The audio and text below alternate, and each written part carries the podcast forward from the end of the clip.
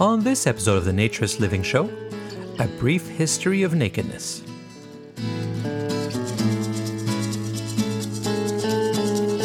This episode of the Naturist Living Show is brought to you by Bare Oaks Family Naturist Park. At Bare Oaks, we offer traditional naturist values in a modern setting. Free your body, free your mind. www.bareoaks.ca.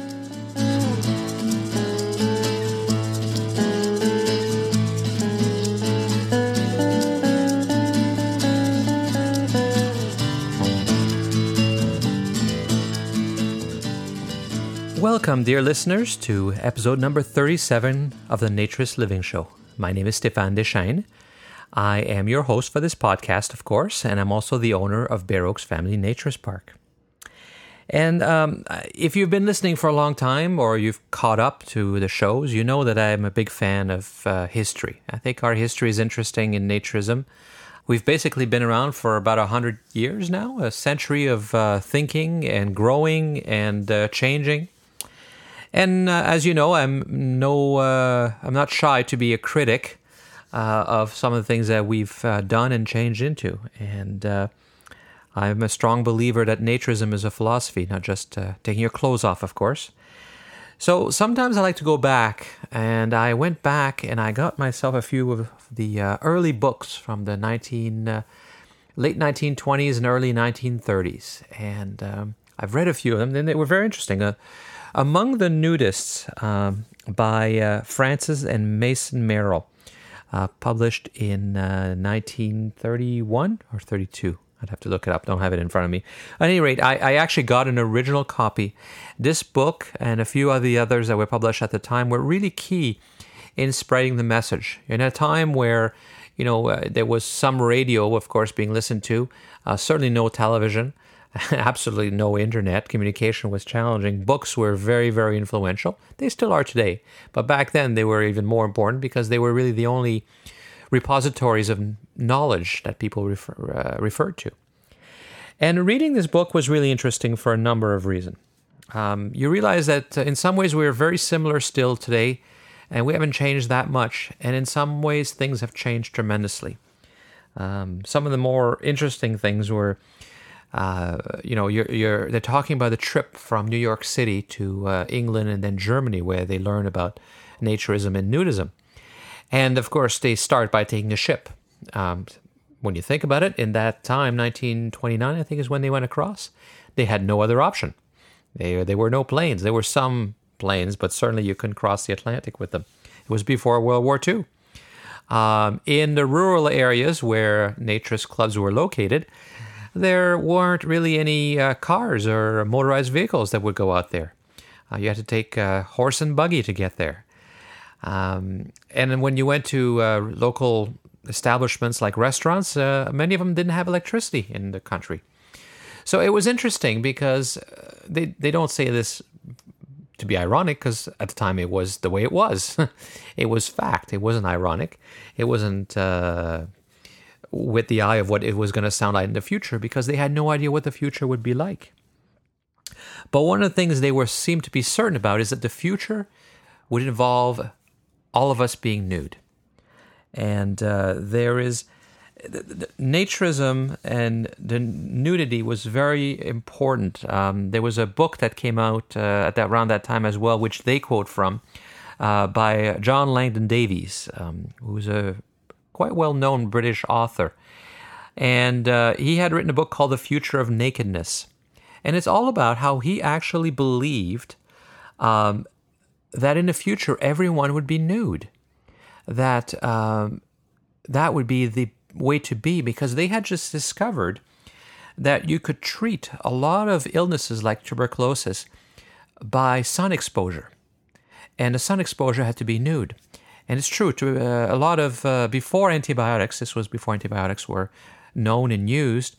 Um, the you, they found that you could cure this terrible disease simply by being in the sun. And uh, that, uh, you've got to imagine at that time that seemed miraculous, um, and that clearly uh, sun and air and exposure of the body was really important to health. And so John Langdon Davies actually imagines that in the foresee in the near future, we will be all nude all on a regular basis. So it, it isn't just a uh, uh, a, matter of uh, something to do uh, because they felt like it, because it feels freeing, because it feels nice. They really thought it was key to the advancement of society. And so when they go and discover, um, uh, going back to uh, Frances and Mason Merrill, when they go and discover these naturist club, it is with the belief that this is the future for the world and that there will be that kind of growth. Of course, we know now that that didn't happen. Uh, we know, though, that the sun, uh, while forgotten for a while, is coming back as an important health factor. That the natural way is important to keep us strong.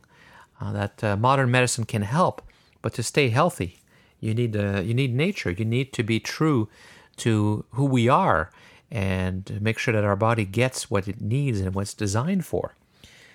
So it was a it was a fun book to read, and, and I really realized that naturism uh, from the very beginning was a true philosophy. I mean, of course, it was extremely strong as a health philosophy.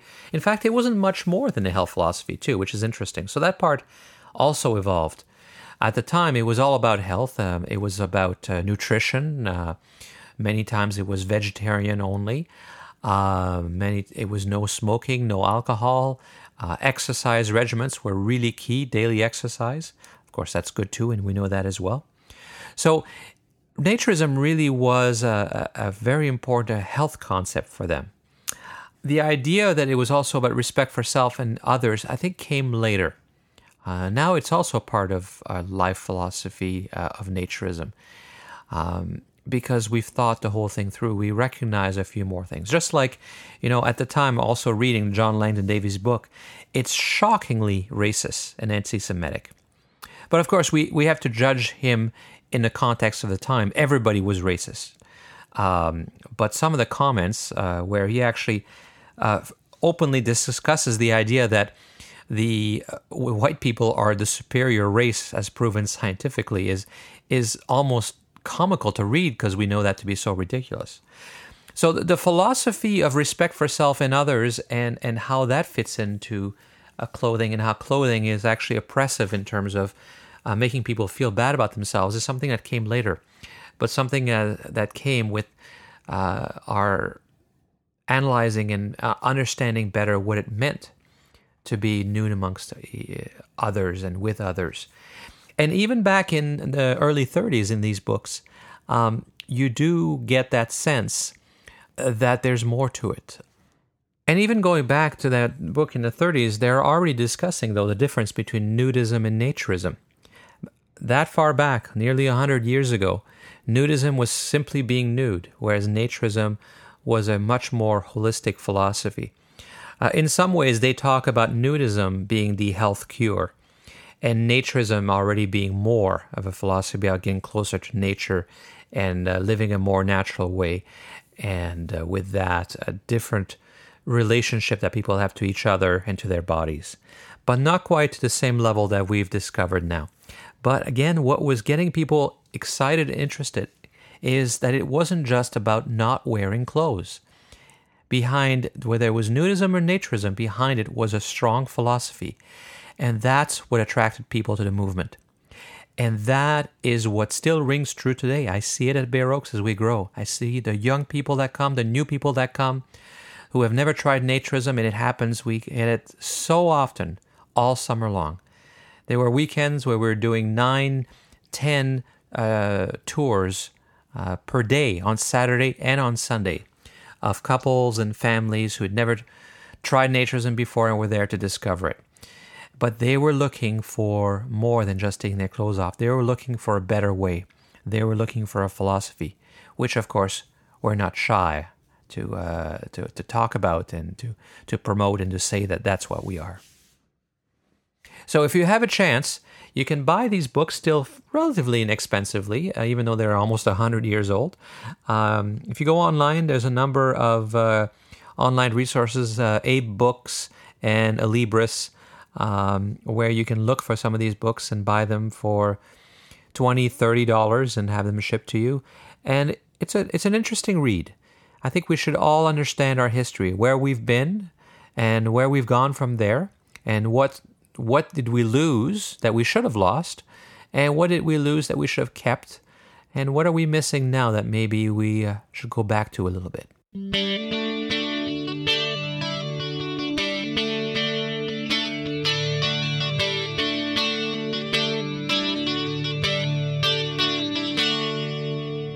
Now, there is also modern history, modern history uh, in terms of a modern history book uh, that I wanted to talk about. Uh, there's an interesting book which we carry at the Bare Boutique um, at Bare Oaks, which is the retail outlet uh, at Bare Oaks, and as well as an online store.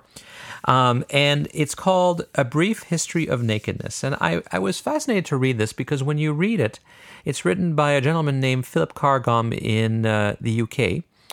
Um, who's also a uh, into uh, druidry, and um, he writes this book um, from a slightly different standpoint. He was he became a naturist, but he wasn't. Uh, he was interested in all kinds of other. Um, spiritual movements and ideas, which is why he became a druid, and uh, it the idea of naturism fit in well with a lot of those thoughts and his spirituality. And so, in writing this book, um, he puts a lot of emphasis on uh, uh, naturism, uh, sorry, nudity in uh, religion, and how most religion have uh, nudity as part of the religion, at least in the past, if they don't today. And he connects a lot of uh, issues with our body and protests and uh, popular culture and how it's in some ways it's more accepted today than it used to be, but in some other ways it's more shameful than it ever was. Um, how it's used in politics, how it's used for protest. Um, it's it's a very interesting way because, um, as he, they say, it surveys a touching and sometimes tragic and often bizarre story of our relationship to our naked bodies. And as we've talked many times, as a society, we are quite warped. So it's not a book about naturism, but it's a book which clearly rings very, very true to us naturists. Um, it's very well written, well researched, and so I wanted to find out a little bit more uh, about the author and try to better understand how he came to write this book and how he came to become a naturist. So I gave him a call. Very nice to meet you. It's great to talk to you too.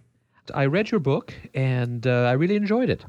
It was okay. uh, it was it was a really nice uh, um, it was a really nice overall uh, history. I guess uh, as the title suggests, a brief history of nakedness, not going into too much depth about any area, but touching on a lot of them. Um, how did you how did you come to write this book? Well, I think it was really when uh, I was uh, researching the biography of my spiritual teacher. Uh, when I was young, I, I studied Druidism uh, with the old chief Druid in England. And uh, later, when I was 49 years old, I was decided to write his biography. He died way back in 1975. And uh, so about 10 years ago, I was writing his biography. And in it, in, in his will, I discovered that he'd left a wooden chalet in a place called Spielplatz ah. in Hertfordshire. And I didn't know what that place was. So I found, I rang them up. I found them in the telephone directory. Uh, I rang them up, uh, discovered they were a, a, naturist resort. Somebody told me just before I rang them up. And so I, I, I rang them up and uh, I was invited to visit them on the hottest day of the year 10 years ago. I arrived in this wonderful idyllic setting uh, on a beautiful sunny day. And I thought, why has it taken me almost half a century to discover the the simple delight of just taking your clothes off and going skinny dipping and swimming and and, and lying in the sun and so on. And so um, I I uh, became fascinated by that. And then over the coming years, over the next few years, I became intrigued. And I think you know one of the there were probably a number of steps that led towards writing the book. Another key step was uh, going on a long walk, uh, coming to the top of a hill, an old Iron Age fort, feeling very hot, um, looking around and, and starting to take my clothes off just to enjoy the spot and, and, and wondering if, if it was illegal to do that. I suddenly thought, well, this is very strange. if somehow by just being myself with nothing on top of me, I am somehow breaking the law. So this kind of existential strangeness of that idea came upon me suddenly, and uh, I decided to you know start exploring it uh, more seriously. So th- this book you've written, um, I, I, guess in some ways you've become a naturist, but you're not a naturist first. Um, even though this book is really something which would be uh, could have been written by a naturist and is of great interest to naturists. So, who are you first? What are you? You say are you a druid? Is that what you call yourself? well, you know, you know, I anytime one tries to, to describe oneself or to use a label, immediately I, I, sense myself feeling limited. It's a bit like putting on clothing, isn't it? Yes, so you yes. can say that I'm male or I'm white or I'm middle class or I'm English, you know, and they're all true. Those statements are all true. But as soon as I say them, I feel slightly restricted. So um, I, I, would say, you know, first of all, I'm I'm human. That, that's the main thing, I guess. And uh, although some people, I suppose, might doubt that sometimes, my wife in particular. Uh, but um, but but but I but I have become a naturist. But I I, I would sort of wear the label lightly. I I i am a druid. That's the my the sort of spiritual path that I follow. But I'm also interested in all sorts of other paths. And I even find calling myself just a druid is is a limiting kind of label. Um, well, but, but you're, not, you're not just a druid. You founded a druid organization in which you lead, don't haven't you? Well, well, well that's right. Well, my, my teacher, who I, who, whose biography I wrote, Ross Nichols, he founded the order in back in 1964, and I was uh, I, I, was asked to lead it in uh, 1988. So um, so I didn't found it, but I'm I'm leading it now. I've been leading it for the last 20 years. Yes. And, and so, for uh, a lot of our listeners are naturists, but probably don't know much about Druidism. What what is Druidism? Is that the correct term, Druidism? Yeah, Druidism or Druidry. Well, of course, Druidry and Naturism go very well together, and we have a section on our web- website called Druidry and Naturism because Druidry is really uh, a spiritual path for people who feel that being out in nature is their way of meeting God or the goddess or being at one or um, taking the path to enlightenment. So it's, it's a spiritual way. It's inspired by the old uh, pre-Christian uh, religion of the Druids uh, that came from the you know northwestern Europe way back, um, and it experienced a revival about 300 years ago when people started to explore their roots in this part of the world. And um, today it appeals to people who are spiritual by nature, but who generally find the established religions a little too restrictive or not quite answering uh, their needs. And so, one of the things that interested me about nakedness in general is, is the spiritual component in that. So, as you'll know from my book, a third of the book deals with the spiritual component of being naked. And um, it's all about, I guess, Druidism, you know, is about getting closer to the natural world and coming to hear the song of the river and of the stars and of the trees and so on. And so we have different ways of doing that. We have meditations and we have ceremonies and festivals to get in tune uh, with the rhythm of the seasons. And uh, there's a strong stress on what's called the bardic arts, the arts of storytelling and uh, music and um, poetry. And uh, all of this, you know, as I said, goes goes well with the theme of naturism, being natural. It does. I've I've always said that uh, you know I feel closer to God when I'm uh, in nude in nature than when I'm you know wearing a suit and tie in a church. Um, that feels very artificial. Whereas uh, you know the, you, it's almost like you can sense God when you're in nature. Uh, what God is depends, I guess, on your beliefs. Exactly. There's a, there's a great quote that I managed to get into the book from Dolly Parton, who said, "I feel closest to God when I when I'm at the bottom of my garden, naked, running naked along the you know by the stream or something." Uh, you know, which is exactly it. And there's a you know there is this concept of uh, you know that you have in Christianity called standing naked before God. Nothing in the way, nothing in the way, just you and the divine, however you experience that.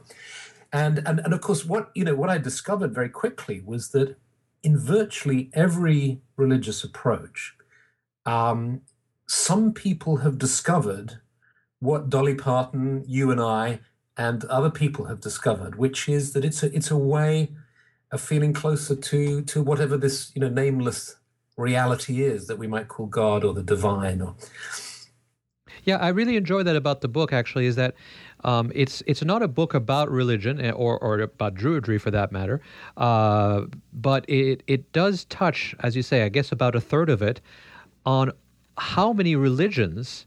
Uh, actually have nudity, if not currently in their history, as a component of their beliefs. I was quite amazed. Well, you know, it's it's interesting. If you look at religious behavior, you see how people, you know, since time began, people have tried to find ways to gain enlightenment, salvation, get close to God, however you want to term it, to ch- uh, change their consciousness. And they found all sorts of ways to do it, like meditation, like ritual, like ingesting hallucinogenic substances, like fasting, like chanting, uh, like spinning round and round like whirling dervishes. So they've tried all these different technologies or ways. And there's actually one way that is very, very simple, which is simply being naked in nature, that people don't really know about that much unless they're in the know, unless they they have discovered it themselves or are members of a religious group that use nakedness in a religious context. So that's what fascinated me, that this very sort of simple method in a way that is uh, you know, isn't dangerous, isn't harmful to your health, um, can lead to precisely the same goals. Now, the book is is obviously very well researched. Lots of excellent uh, images and photographs as well that really illustrates your point, and which I think is important in a situation like this, um, uh, because you're you know you can talk about it, but visually seeing the nudity uh, in all those contexts uh, adds you know as they say, a picture's worth a thousand words. Absolutely. Uh, uh, what you must have done a lot of work to put this book together. Um, and how how did you manage to do that? I mean, given given that uh, Druidry is sort of your your main uh, focus, um, mm. how did you manage to find the time to put the, so much into this book? Well, the, the, book, I guess, took about nine years to create, and um, there's a particular kind of technique that I've developed over the years with the books I've done. Whereas I I get an idea for a book, and I open a file on my computer and I open a, a, physical file in my filing cabinet. And I start to gather stuff like a magpie and I talk to friends about it. And I, you know, when I've got a, an hour free, I'll roam the net and look for things. And gradually, uh, the material just comes in and and and you know how time flies you know yeah. and suddenly you're you know you're it's four years on and you've got a whopping great file of material and um, and and then slowly a kind of structure starts to coalesce. And for me, it was looking, you know, the, the, the book looks at nakedness in religion, then it looks at it in politics, and then it looks at it in popular culture. There's these sort of three areas which are very rich and fertile fields. Mm-hmm. And so a kind of structure develops. And um, and then the actual writing, I kind of worked very fast to do this. So, so the writing took about a year, and I I, I found a, a, fantastic publisher who uh, was very keen on the idea and supported me and so on, and, uh, and and and so I took a year of actual writing, but behind that year is sort of you know eight years, nine years of of research, um, you know that's that's built towards it. Well, that's that's quite an enterprise. You, uh, yeah. especially since you know the some if a naturist had written this book, they would have probably started with already a, a fair amount of material and, and knowing where to get some of it, but uh, it was all new to you. Well, well, yes. Well, what I did is, you know, ten years ago, when I when I discovered Spielplatz and, and I discovered how how pleasant it was, I I got myself a little chalet there, and I used that as a as a writing chalet. So, and I I uh, joined, uh, you know, uh, the British naturist uh, movement and uh, British naturism, and I subscribed to a couple of naturist magazines, one in the States. And then what find Carl Jung, the great psychologist, talked about how when you're working on a particular subject, how um, a whole sort of host of synchronicities seem to occur. So, for instance, one of the big synchronicities that occurred with this is uh, once I decided to work on this book and start gathering material, my next door neighbor came up to me one day as I was standing outside the house and said, "Oh, look, I'm throwing away a whole load of naturist magazines. I, we discovered that we were naturists and that he, he was in his uh, late 80s by then.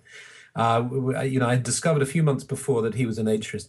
And um, he said to me, I'm throwing away these old magazines. And he had a complete archive of the very earliest copies of uh, the Sunbathing Review from the 1930s. He had a copy of the Canadian Federation uh, um, early magazines from the 1940s, I guess. Um, so suddenly I had this instant archive of naturist magazines from way back. Um, and of course, you know, we're terribly blessed these days. You can go on to um, abe.com and um, you know American Book Exchange and uh, and, uh, and and Amazon, and you can just get secondhand books. So I quickly built up a collection of secondhand books stretching way back into the 1930s as well on naturism, and uh, I was helped hugely by Cec uh, Cinder's book on the history of naturism, a great tome which is very comprehensive, which studies the history of uh, naturism and so on. So, so I was able to gather quite an archive of material quite quickly, and I was also able to work at it in a naturist resort with a tremendous history as well. And the old, the daughters of the founder. Uh, still live there, and they they were able to take me through all their old photo archive and to talk about the early days and so on. Well, uh, yeah, I actually uh, interviewed Cec uh, Cinder uh, for a uh, an earlier podcast, and uh, he has probably one of the most comprehensive libraries of uh, naturist material in the world, from the sounds of it. Yet not a public one.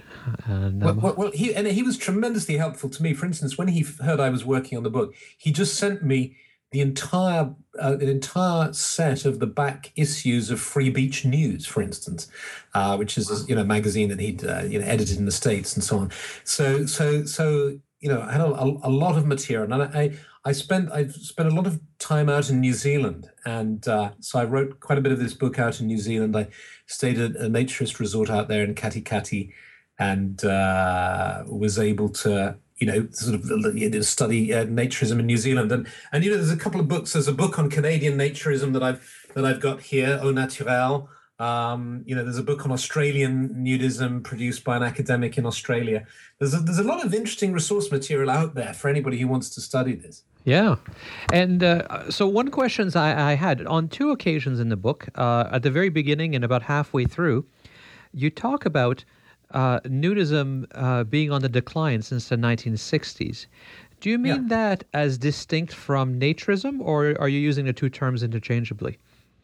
Well, what, what I meant by that is I think I qualified it by saying um, social social nudism uh, or social naturism. What I mean by that is is um, as far as I understand, what happened was with the history of naturism that it reached its peak in uh, in about the 1950s.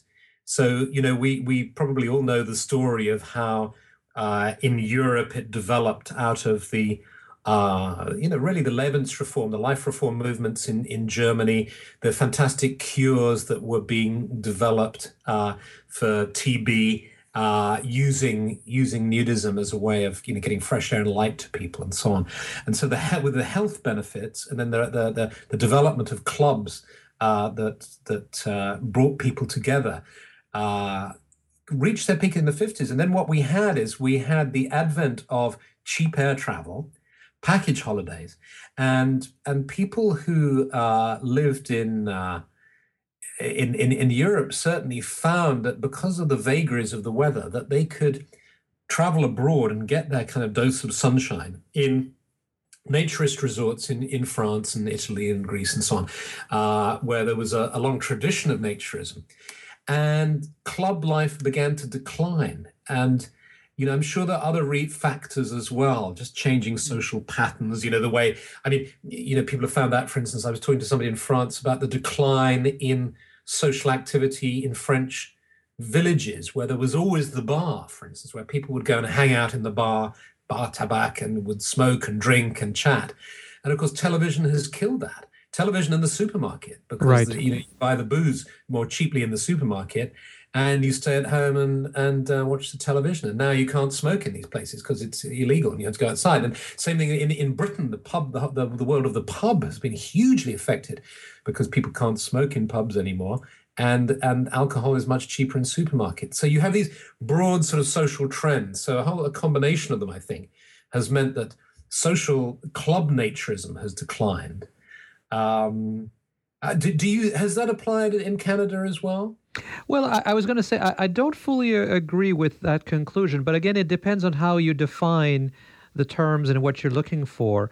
Um, I think you know I've also read a number of the old books, and I, love, as you say, it's it's wonderful how you can get uh, among the nudist a 1931 edition.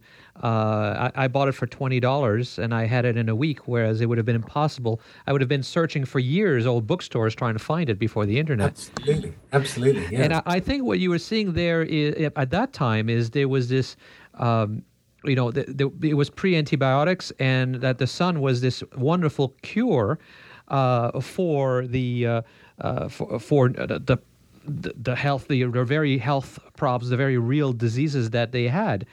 Um, and once they you had antibiotics, it was no longer as urgent um, mm. and the work of Adolf Koch uh, with the schools and to have healthy kids. I think a lot of that went by the wayside. But in terms of membership in uh, organizations like British Naturism, uh, AANR in the U.S., the Federation of Canadian Naturists, there was kind of growth through the 80s.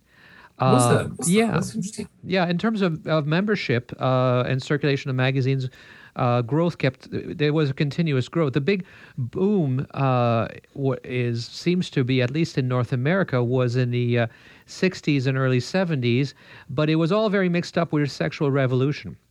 And uh, don't you think that I mean, you know, obviously to, to really know, we'd have to look at all the statistics of you know, membership of clubs and so on yes. over the years. But what I suspect is that isn't it that more people are, are, are perhaps practicing uh, naturism out in nature on their own, going to free beaches and nature's beaches and skinny dipping and or, or, just not bothering to wear clothes at home when it's warm and so on. Yes. But actually being members of clubs and spending their weekends at clubs, I suspect has declined, has it not?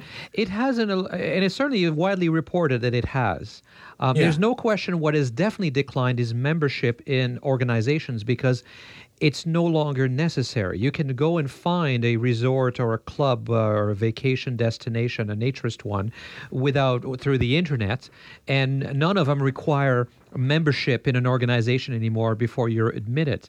So yes. there, there's no question that that kind of uh, uh, of membership has grown gone down. And you're also right. I you know I see um, I don't see any decline in the number of people who attend uh, beaches like Wreck Beach in Vancouver. Um, and Hanlon's Point, which is a nude beach in Toronto, was designated in 1999 and has had a fairly steady growth in attendance ever since. So it's it's less organized, absolutely. Um, mm. I think part of the mix-up that we've had, though, is this whole sexual liberation and naturism and nudism. Um, I, I, I kind of coined a few months ago a, ter- a term because people mix up naturism and nudism. In, in the United States, it tends to be more nudism. In Europe, yeah. it tends to be more naturism. And yet, often the people mean the same thing when they're in the way they practice it. So I, yes. I've talked about ethical naturism versus recreational naturism. Uh, Aha! Oh, that's say more about that. That sounds a nice distinction. Yeah, well, it's because I've discovered um, that there is a clear difference in what people want. Um, there are a lot of people that uh, seek the uh, uh, ethical naturism, where it's not just taking your clothes off. The recreational nudist or naturist, uh, it's more an option to wearing a bathing suit at, at the most, at the lowest level of recreational naturist or nudist. Like everything, I, I consider it to be a scale. But I certainly see people who just don't like to wear a bathing suit, and it means nothing beyond that. And in yeah. fact, they are very happy to be dressed in between. Yeah. Uh, the far end is the recreational naturist or nudist who believes that it, it, it can make the world a better place, that it yes. promotes equality and health, and there's a spirituality to it, and you feel closer to nature. Um, and that side, I think, has disappeared a lot. I think I've seen a lot of clubs and I, you could tell me about Spielplatz, but I've seen a lot of old clubs that have evolved away from their spiritual naturism or the uh, ethical naturism into a, a very a banal, uh, a, simple recreational naturism. Right, right. That that's interesting, isn't it? I, I, I don't have you know enough experience of clubs uh, to to to be able to say that. If that's so, that's a shame. I know I know exactly the distinction you're making, and I think you know what interests me is that ethical end of it, mm-hmm. where where it's it's an experience that's leading one closer to nature, to respect nature more, uh, to be cl- yes, to to to um, uh, treat each other with greater respect, and so on. As opposed as opposed to just a sort of hedonistic enjoyment. I mean, which which is there's nothing wrong with that either. I don't want to sound like a Puritan, uh, but I but I just think that naturism has the potential for being so much more. And what I'm finding is in in my I you know. I, I, travel around and I do lots of work with groups and so on. And and and, and recently had a we had a healing retreat at Spielplatz with uh, about twenty people who came along. And and, and I I think what is uh, heartening is to see that there are many people who do understand the ethical and spiritual dimension of it. Mm-hmm. Uh, this may be just because that's the world I move in; those are the kind of circles I move in. Um, but but I think again, in in in which is why you know I focused on it. You know, for a third of the book is is that when you start to explore that field, you you, you see that there are you know increasing numbers of people who are aware of of the fact that naturism can bring them some spiritual benefits um, as well as you, you know more simpler um, hedonistic benefits if you like. Well do you find though do you think in your research that spielplatz uh, has as strong of a view of the idealism of naturism uh, than 40 years ago Probably not. You know, I think if you look in any movement, uh, it goes through cycles. It's like, just like the seasons, you know. And I think, you know, perhaps the summertime of the organized social nudist movement was the 1950s. And it's been going into a kind of autumn and sort of is now in a kind of wintry period.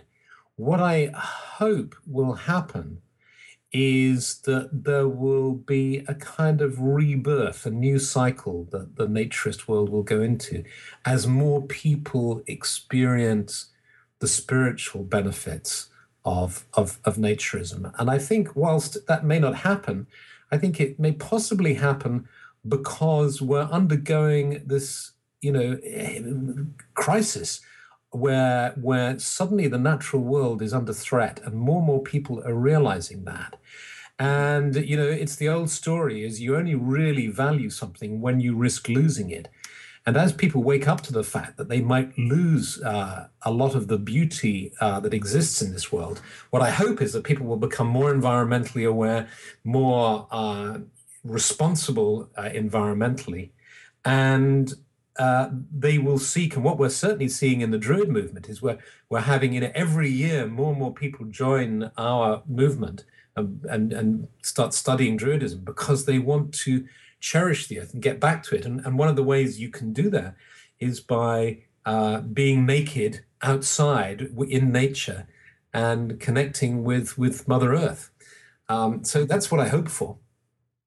Yes, I I, I completely agree with you. Um, I also own a, uh, a naturist club. Uh, my wife and I do, uh-huh. do uh, called Bare Oaks Family Naturist Park, which we took over five years. It'd been around since '72. Yeah.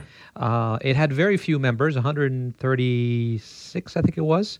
Yeah. Uh, we're well over 500 now. Oh wow! Um, plus, we get thousands of visits every summer from non-members because we do not force membership on people. Right. Um, and I think, and a lot of young people, a lot of young people who've never tried naturism before. We're not taking from other clubs. And in my my philosophy when I started, which seems to be proven right, was that you need some place that means something. You need a very strong ethical uh, background. And the example I give is if um, you know if you went to a, a vegetarian restaurant because you were a vegetarian and passionate about vegetarianism, and you found on the menu that they had steak yeah. You'd be very disappointed. You expect a restaurant that has the philosophy to have a stronger belief than you do. And similarly, when you go to church, if you went to church and found that the the, the priest or minister or leader somehow was less uh, passionate about the religion than you are, you would equally be disappointed. You expect these destinations to be uh, beyond where you are so that Yeah. you can learn and you can completely bathe yourself in this philosophy and which is why i have the podcast which is why we try to really make it more than just taking your clothes off How fantastic. well, thank you. I, I think I think that the the big where we all went wrong as a movement is trying to be mainstream. And and my listeners are going to roll their eyes when I say this because I keep saying it. One of the biggest mistake was being clothing optional. oh, really? in order- okay. Oh, that's interesting. Okay. Yes. So your place isn't the clothing optional. No, no, because uh, clo- I mean, I- have a whole show where we, where I just explain the reasons and a web page and all that. But essentially, uh, we water it down. That's like offering hamburger in the vegetarian restaurant. Yeah. Yeah. Uh, it, it, you either come for the philosophy or you don't. And uh, if you are clothing optional, it was with the idea of being inclusive. But in being inclusive, we watered down what we were all about. Well, you know, I can understand that. I went to a, a, a, naturist place in New Zealand once, which had become clothing optional, and I found it really difficult. I I, I, I turned up there, and and everybody seemed to be clothed. So of course, Yes. you know, it's really hard to take your clothes off in that kind of environment with everybody there. And so I can see that point. But how wonderful that you've you've you've seen this this trend, uh, g- getting your membership going up. I think that's fantastic. Uh, that, that's that's really good news. And do you so do you feel that the uh, this uh, more ethical, if you like, or spiritual, or however you want to term it, idealistic approach to naturism is is is that what you're working with in your resort? Absolutely. And I, I think that's what uh, people want. That's why they first flocked to naturism. Um, they were, and, and it's even more relevant today. You know, in a world where we tell people that it, it, it- they're supposed to expose their body for the pleasure of others, not not for themselves. And at the same time, we also tell them that their body is not good enough to do that. Yes.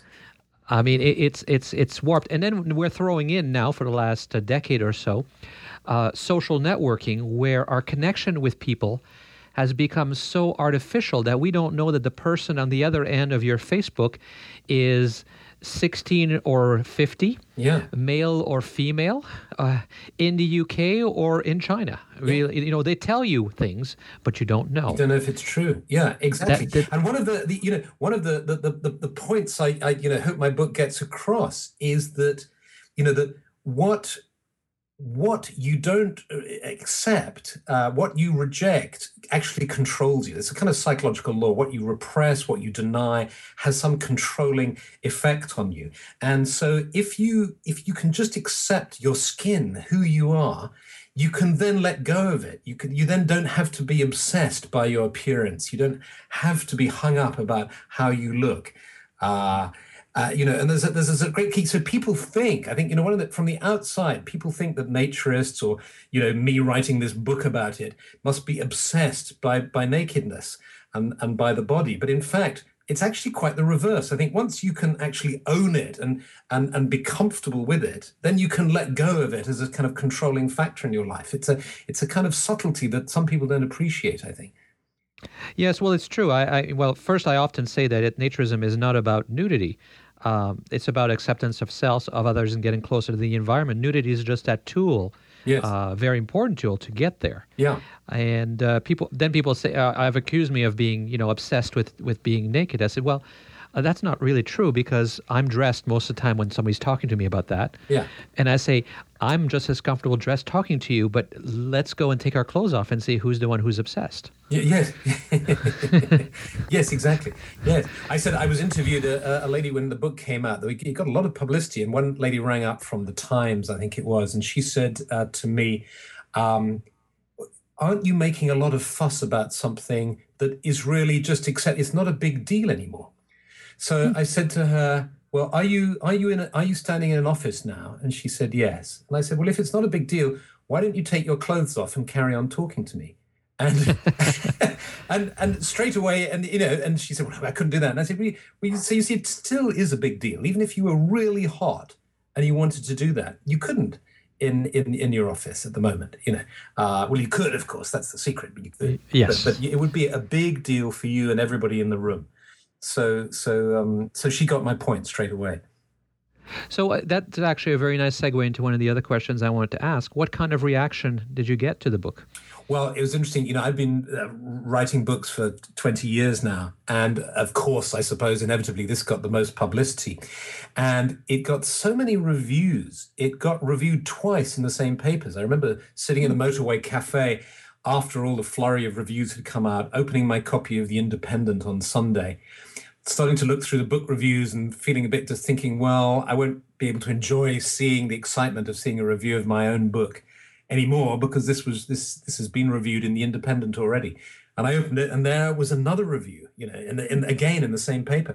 Um, so so, but the the greatest favor was done to me by a furious review by it was reviewed on Friday in uh, in the Telegraph uh, by a don, an English don from uh, Cambridge, uh, and he gave it a fabulous review, really lovely, lovely review.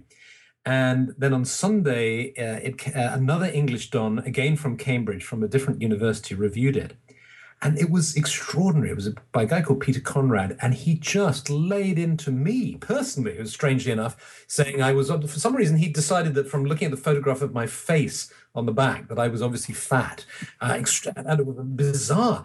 And, and, and he was absolutely furious. And, um, it was such a strange review. It provoked. It started going onto people's blogs saying, "Have you read this review that is so vicious and vitriolic?" And I got phoned up the next week by um, by the Wellcome Foundation, which is a huge medical foundation in the UK, asking me to speak at their um, conference called Skin Exposed, which uh, they spent a day talking about nakedness, and they got British Naturism to come along. They they had an exhibition on on skin in their sort of medical uh, museum, and they had a, a, a, geneticist talking about you know why why we we are, our bodies are relatively hairless.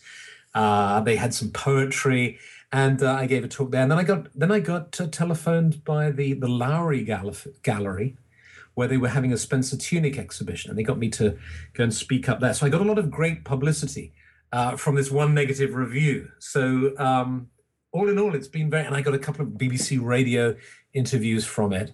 Um, so it's it's had a lot of publicity, which has been you know really heartening, because sometimes you can write a book, it can be published, and and you don't get a single review, nothing happens.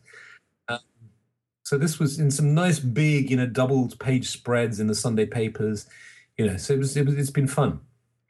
So it, where there is negative uh, reviews, because uh, I'm a little puzzled because your book is very much a factual so I, am I'm, I'm. What kind of negative review could you get? Well, he he said uh, his his his criticism was too much information. He, you know, there's a section in my book where I talk about shaving pubic hair because this is something that you know 20 years ago was kind of confined to uh, you know, I, I, don't know, the personal columns or, or, letters pages of Forum magazine or something like that. But in the in in the recent in recent times, it's become the subject of um, Remington shaver ads. Uh, there's, there's a an Irish cosmetic company that did a, a video uh, based on that idea. Um, people like Elton John talk about it and so on. So it's, kind of out of the closet and people talk about it. Uh, but he found that very distasteful and um, he he I'm, I'm not quite sure why he was so excited about it, but he uh, it made him angry. It touched a nerve, I think, um, and and and I think he embarrassed himself because when you looked at the review online, you saw dozens of people commenting on him and what his hang up was. So he was kind of out of step with the the zeitgeist, I think, definitely there. But and, and it was the only negative review. I mean, I, I uh, all the other reviews have been great. Uh, have been absolutely great, um, including reviews in academic publications. You know, there was a lady called Ruth Barcan who wrote a academic book called Nudity, and she wrote a, a, a, a review for a sociology journal about it, which was very positive and, and, and so on. Yes, so I think his was the only negative review. Yes, you you you referenced Ruth a few times. You seem to yeah. enjoy her book quite a bit. Did did you um, uh, did you get the uh, very positive uh, reaction and support from the naturist uh, movement?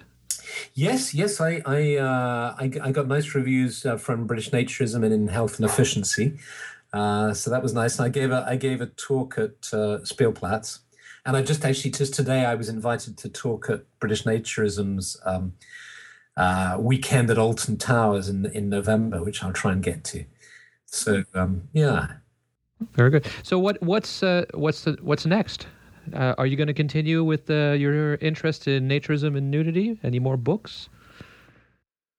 I I think I think probably what I want to do. There's there's an interesting phenomenon that I've noticed um, occurs when, when, I when I write a book. Uh, what happens is I I spend some years researching, then I write it, then it's published, and then I give talks about it or workshops in some case cases. And um, what happens in the course of the talks and the workshops and, and discussing it with people and reading reviews and getting feedback and so on, I then develop my ideas. Um, not sufficiently, I think, to do another whole book, but but one of my little projects is to write an essay about each of the books that I've written over the last 20 years as a kind of catch up, as a kind of postscript. Um, and so, so I've developed, I've got about halfway with writing the postscript to a brief history of nakedness, which I'll probably put up on the net. I think that's probably the best way to do it. Um, kind of conclusions and, uh, you know, some more material that I've uncovered and uh, and so on, and uh, maybe some little personal anecdotes. For instance, you know Spencer Tunick, of course, who I wrote about in in in the book.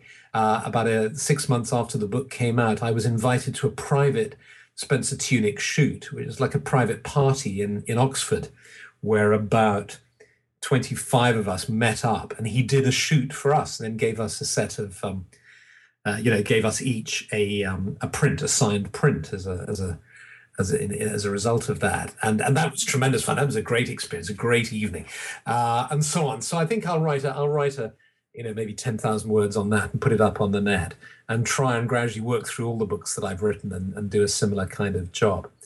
Um, but I don't think I don't think I've got enough material for another whole book on it.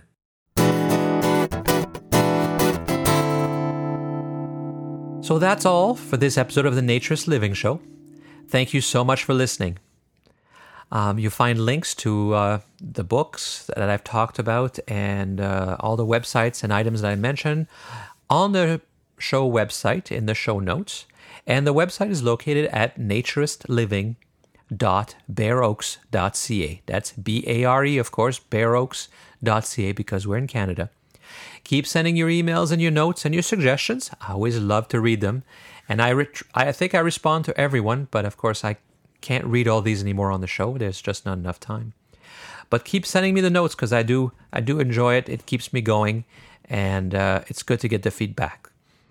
The email address for the show is naturistliving, all one word, at bareoaks.ca. B A R E, bareoaks.ca. Join us again in about a month for the next episode of the Naturist Living Show. This episode of the Naturist Living Show was brought to you by Bare Oaks Family Naturist Park. Traditional naturist values in a modern setting. Traditional values means that naturism is more than just taking your clothes off. It is a life philosophy with physical, psychological, environmental, social, and moral benefits. Bare Oaks Family Naturist Park strives to promote those naturist values in a modern setting that provides the amenities and services that our members and visitors expect. Free your body, free your mind. Learn more at www.bareoaks.ca.